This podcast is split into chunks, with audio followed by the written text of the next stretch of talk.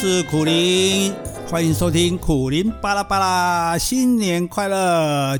诶，新年会不会比较快乐呢？这个我们不是很确定，但是我们知道旧的一年呢，确实让人这个不太快乐哈，因为这个 COVID-19 这个疫情的关系哈，那么让这个世界啊整个都变了哈，完全变了哈。那张忠谋先生说，这个世界已经回不去了哈，已经不会再也不会跟以前一样了哈，所以我不知道这个二零二零年。会不会有选出什么代表字来哈？诶，但是呢，我如果要选的话，我觉得可能最适合字就是“困”字哈，被困住了哈。那每个人都被困住了哈，被隔离的人被困在自己家里面哈。那就算我们没有被隔离的人，我们感觉好像也是被困在口罩里面哈。那很多人被困在自己的国家里面哈。那所以出不去也进不来哈。大家真的是蛮困的哈。困的时候当然就很闷嘛哈。所以。这个过去的一年，那看到那么，就算我们台湾啊、非常幸运的哈，我们的疫情没有那么严重哈，可是呃看到世界上那么多人这个牺牲了性命哈，那重病啊种种哈，这个生活困顿啊，都是都是让人蛮难过的事情啦。所以也就这一年过去了哈，这个是好事情哈，赶快过去，希望新的一年呢可以否极泰来哈，转危为安。好，这是对大家的祝福。那么新的一年呢，这个元旦假期嘛，我们就来讲讲去玩的事情啊，这样会比较开心哈。那有人喜欢讲的这个报复性旅游，我觉得这样讲是不太好了哈。诶，报复好像是我们来报仇的，可是我们是来玩啊，比如说我们来消费啊，那你讲报复我好像有点要报仇的意思。我觉得就叫补偿性的啊，就是说，诶，因为很多一阵子没玩到嘛，所以现在来补救来玩一下哈的补偿。性的消费、补偿性的旅游，这样的讲法可能会比较适合一点哈。那今天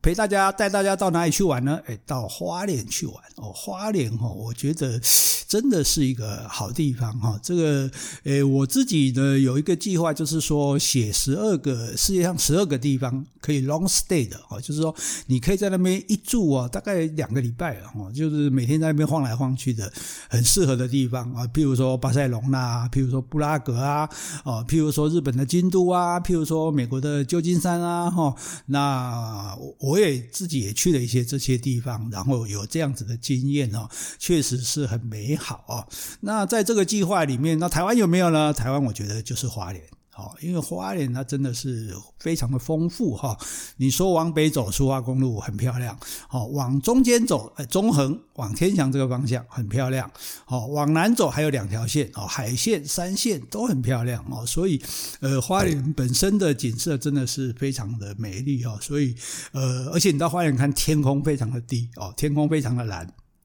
海水也非常的蓝哦，所以到那边就觉得哇，空气也很好啊，然后这个诶风景也很美啊，然后人的心情也就好起来了哈，所以也难怪很多人干脆就移民到花莲去了这样。哦，那有一阵子我也经常的跑花莲哈，跑到就是当地的民宿都传说我要搬到花莲去了，甚至有人说哦，我到太鲁阁国家公园去当解说员啊，其实没有，我一直在雪霸国家公园而已哈。那花莲我们。今天就可能大家都很熟了，但是我们还是跟大家介绍一下哈，提醒一下，就是说，哎，我们不是讲这上次讲中部横贯公路不通了吗？对不对？呃，可是呢，这个如果从花莲这边进去这一段呢，其实是很漂亮的哈，甚至比西部古关那一段漂亮哈，所以是还是值得一游的了哈。那你到了花莲，当然从花莲市区过来哈，你经过七星潭，第一个看到就是那个泰鲁阁的门牌，这个门牌现在这个牌楼现在有点奇怪因为它占占了马路的一半而已，这怎么会站在中一半而已呢？可见的当初马路只有一半的宽度哈。当年我们去这个泰鲁阁的话，那第一件事情就是在这个地方拍照，而且呢都会有这个原住民的女生穿着他们的传统服装来跟我们一起合拍哈。你翻一翻看，你家里面搞不好有你爸爸妈妈的这个老照片哈，就是这种的哈。那。现在当然你去的话，我觉得可以先往右边过桥到那个国家公园的游客中心哦。泰鲁格国家公园游客中心本身就是在青山绿水的环抱之内哈，那环境其实是非常的优美哈。然后呢，你就可以在里面参观哦。现在其实我觉得很多国家公园的这个呃游客中心，它现在的这个展示馆哦，都做得非常的好，就说它不是在那么死板的，就是贴一些图片而已啊。然后它会比较活泼哦。然后呢，当然还是有很多照片，而且这些照片所呈现的可能都是非常专业的摄影师去拍的照片，所以这些照片所呈现的这个美景哦，还是诶你平常还真的不容易看到的哦。然后你就会想，就想按图索骥说哦哦，这里有这么漂亮哦，那我一定要去看一下这样哦。所以等于在这个进行这一个旅游之前呢，诶，就给你先来一个这个浅浅教育啊，就先让你知道一下你大概可能遇见哪一些美丽的风景哈，遇见哪一些惊喜哈，所以你就可以来这个呃，来试试看哈，到底要不要去走这个地方这样子哈，这是呃很重要的一件事情。所以，在这个国家公园呢，你就可以好好的欣赏这一些，呃，介绍你可能看到的美丽的风景，还有自然生态的基本的常识哈。我觉得这样的一种玩法也会比较知性哈。大家不要就是很感性的游玩哦，好美啊，好美啊，就算了这样子哈。当然，泰鲁格这一段路是很美的哈，所以每一年都有泰鲁格马拉松哦，这个都是喜欢跑步的人非常热烈报名的这一个一个活。活动哈，因为它实在是景色实在太优美了，这样子哈。那这个除了这个之外呢，你也可以在这个游客中心的户外哦，可以吃吃东西、喝喝咖啡哦。那因为有那么优美的山水环境哈，那在那边会有一种很悠闲的感觉哈。这个地方呃，不要把它当做说，这是个公家机关啊，可能是什么宣传的东西啊。其实不然哈，它可以算是一个预告、一个预习这样子哈。然后呢，在这个游客中心穿过隧道再过来这个桥头啊，有很多只猴子啊，大家看到那个每只猴子的样子都不一样哈。然后有一条沙卡当步道啊，大概你要走这个楼梯垫这个。呃，铁梯下去，然后开始走，走这条步道呢，我就觉得非常的棒哦，因为这条步道它本身很平缓哦，不会很难走哦，所以走起来是很轻松的哈。那就好像这小型的横贯公路这样穿过，有有一些山洞啊，哈，有一些开凿洞，有些洞甚至还会稍微的滴水这样子。最主要是看到旁边的河谷里面哦，那么非常这个美丽的水哦，石头很漂亮哈，因为一般的。这个溪里面也有石头，可是石头呢，就是灰色的石头，黑色的石头。可是在这里，因为是大理石哦，所以有很多是白色的石头哦，有花纹的石头，所以它本身就很漂亮。然后这里的水呢，那因为又大理石成分的关系，所以它的水是不是就是稍微比较带着绿的，有一点白的那种绿哦，有一点粉的那种绿色，所以那个颜色特别的漂亮哦，感觉就特别的这个幽静哦。所以这个沙卡当步道呢，你就可以慢慢的走。哦，那这个，然后慢慢的欣赏风景啊，中间也有好几个观景台，然后旁边有人也有一些山书哈，那也是自然的那种繁茂的植被啊，然后呢，你又可以看到这个漂亮的风景啊，而且最好大的好处就是说，看你高兴走多远啊，你如果愿意走远一点，你就走进去一点这样子啊，如果你觉得啊走到三间屋再回来也没关系，那如果不然你就可以这个近一点就回来了这样哈。所以你要说到步道，我刚刚忘了讲，这个游客中心本身后面就有一个木栈道。哦，这个木栈道虽然不长，可是呢，因为诶也是很繁茂的这个树林里面哈，那么这个走在里面呢，就是哦绿意盎然哈，觉得哇这空气也好，然后这个分多金很多哈，所以其实也是一个享受。所以光在那个地方不是大家不要说只是去上厕所哈，在那边诶你看看看展示，甚至再看个影片哦。现在国家公园拍的。影片也都很好看啊，然后你再去这个喝个咖啡、喝个茶，然后再去走一下小步道，这这个这这这两三个钟头了，这所以为什么我说要玩玩两个礼拜，慢慢玩？说啊，花莲可以玩两个礼拜，诶，至少可以玩一个礼拜哈。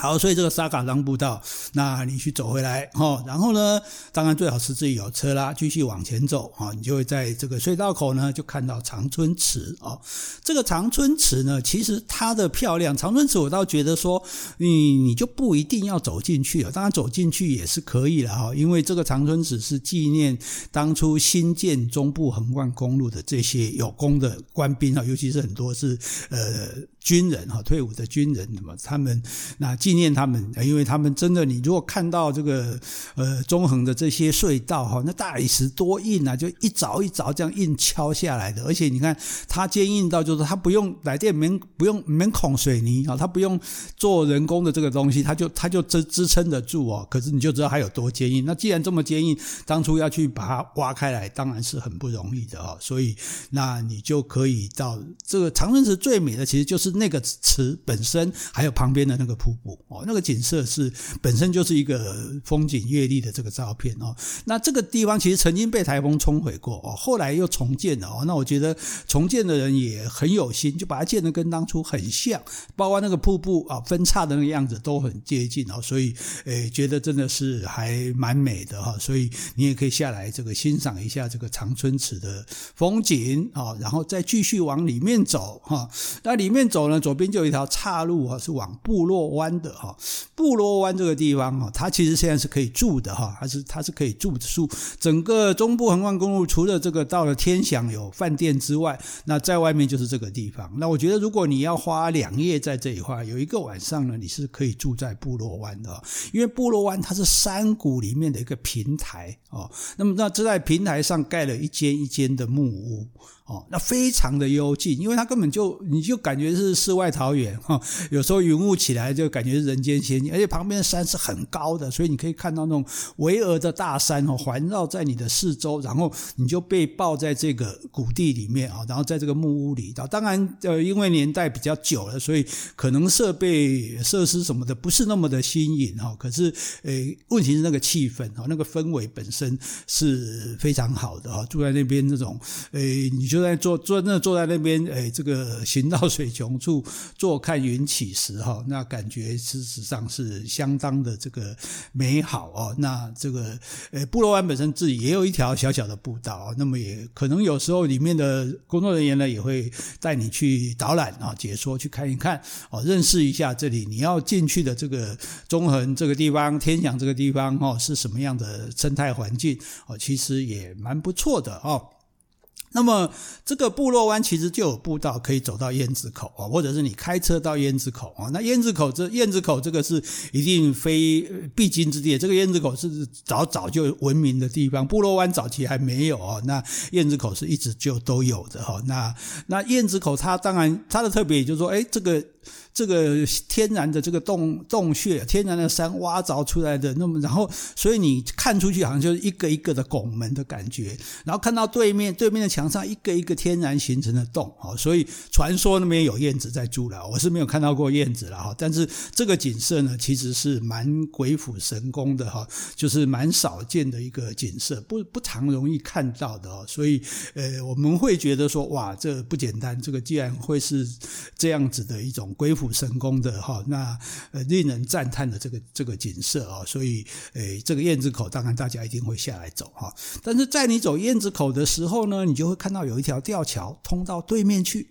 哎有些人就会好奇啊，这是什么地方？哎这个呢，这是呃中横必游之地，叫做锥麓古道。哦，这个追路古道说起来呢，它是大有来头哈，因为呢，其实这一条路是合欢越岭古道，也就是说，它是从合欢山那边一直过来的哈。那条路本来它是很小的一条路，那它是顺着大概有七。八百公尺的海拔高度哦，就是说溪谷是很低的，然后它是在很高的地方，等于是整个就是断崖就对了，从断崖边硬挖一条路出来哦。那以前是原住民他们彼此这个来往交通互通的这个地方哈。那这个是这个这个。这一条古道。后来呢，因为这个赛德克族抗日非常的激烈哦，其实呃，大家抗日大概都只知道说雾社事件，雾社事件因为是历史上太有名了哈，那这个不那个呃太出名了这件事情哈，太莫让鲁道的事情太多人知道了哦，所以觉得好像他就是抗日的代表，尤其我们看了这个魏德圣的《赛德克巴莱》之后呢，会有这种感觉哈。那其实这个当初在泰鲁格赛德克族的抗日也是非常激烈的哈，所以日本。人他就压着这个原住民，哈，压着他们呢，强迫他们把这条路开得更宽，宽到多宽呢？宽到可以走炮车的宽度，好，刚好就是一辆炮车的这个宽度，这样子呢，他就可以把大炮运过来，然后。镇压这个当地的这个原住民啊，说起来也是殖民政府就是很可恶啊，压着这个诶当地人，然后带着炮车来镇压他们自己的同胞这样子哈。可是这个追路古道那走起来当然就非常过瘾啊。我们说这个八通关古道不是呃有亲不知子断来嘛，就是就说如果是亲子啊，父子母子大概都顾不得对方这样，那追路古道其实也是这种感觉。当然它没有这个，它而且它没有栏杆。不过当然比较危险的地方，它是有绳子或者。铁链可以拉住的啦，所以它其实倒不至于是有危险哦，不至于有危险哦。但是走起来非常过瘾哦，在台湾你大概很少走到海拔那么高，因为你可以看到最低的溪谷的地方、河谷的地方哦，所以走起来是蛮不错的经验啊。但是这个地方呢，诶，有个问题哈，就是它是国家公园的范围内，所以它必须要申请入园制、入园证啊，然后还要买门票哦，所以这个呢，就是你要先去登记才。还有的，不是说到那边我想走就走的哈，所以这一个地方，如果你去过很多次这个中横，但是没有走过这个地方的话呢，那我们就给你一个建议，好，这个地方是可以去走走看的，好，然后呢，再往前走哈，有一点很特别，这个也许你可以 Google 得到啊，因为它是在一个桥的桥头哦，那一个旧，因为这个桥有一条新桥，有一条旧桥，我忘了桥叫什么名字，很抱歉哈。但是呢，我的印象深刻，它就有一个不动明王的神像哦。不动明王，照理说这是日本人在拜的神哦，台湾人很少在拜这个神的，可是呢，就有这个不动明王的神像哦，所以如果你有机会的话呢，也可以去看一下这个不动明王的神像啊，给他。拜两拜哈，反正五百五波皮嘛哈，当初应该是日本人在这边的时候留下来的这个神像哈，但是呃，大家对神就没有什么什么呃这个民族主义的情结哈，大家都可以接受，所以他就留下来这样子哈。然后在我们往天祥走的路上呢，我们就会看到一条慈母桥。慈母桥有什么特别？慈母桥倒不是多特别，但是慈母桥旁边的溪谷哈，是由上往下这样子冲下来的，有。有很多的大石头。哦，非常大颗的石头，大理石哈，这个绿的、白的这样子，然后整个堆积在这个河谷里面，而且是有有点，因为是由高往下来，所以像山壁一样哈，所以这个看起来呢是呃蛮壮观的哈，所以大家通常匆匆过去就没有注意到，因为天祥快到了嘛，那其实是可以停下来看一下的哈。那有人说啊，可是这锥麓古道又每天早上好像固定记得去走的时间呢，我没办法走啊，那。没有问题，我们有替代的道路哦，也很像，也很有那个味道哦。那但是到底是什么地方呢？哎，这个哎，你看花莲多丰富，我们光讲一条这个中横线哈，就就就讲一集就只能讲到一半这样子哈。所以呢，那我们就暂时先讲到这里好，那敬请你期待我们的下一半的中心中呃中横的旅程，拜拜。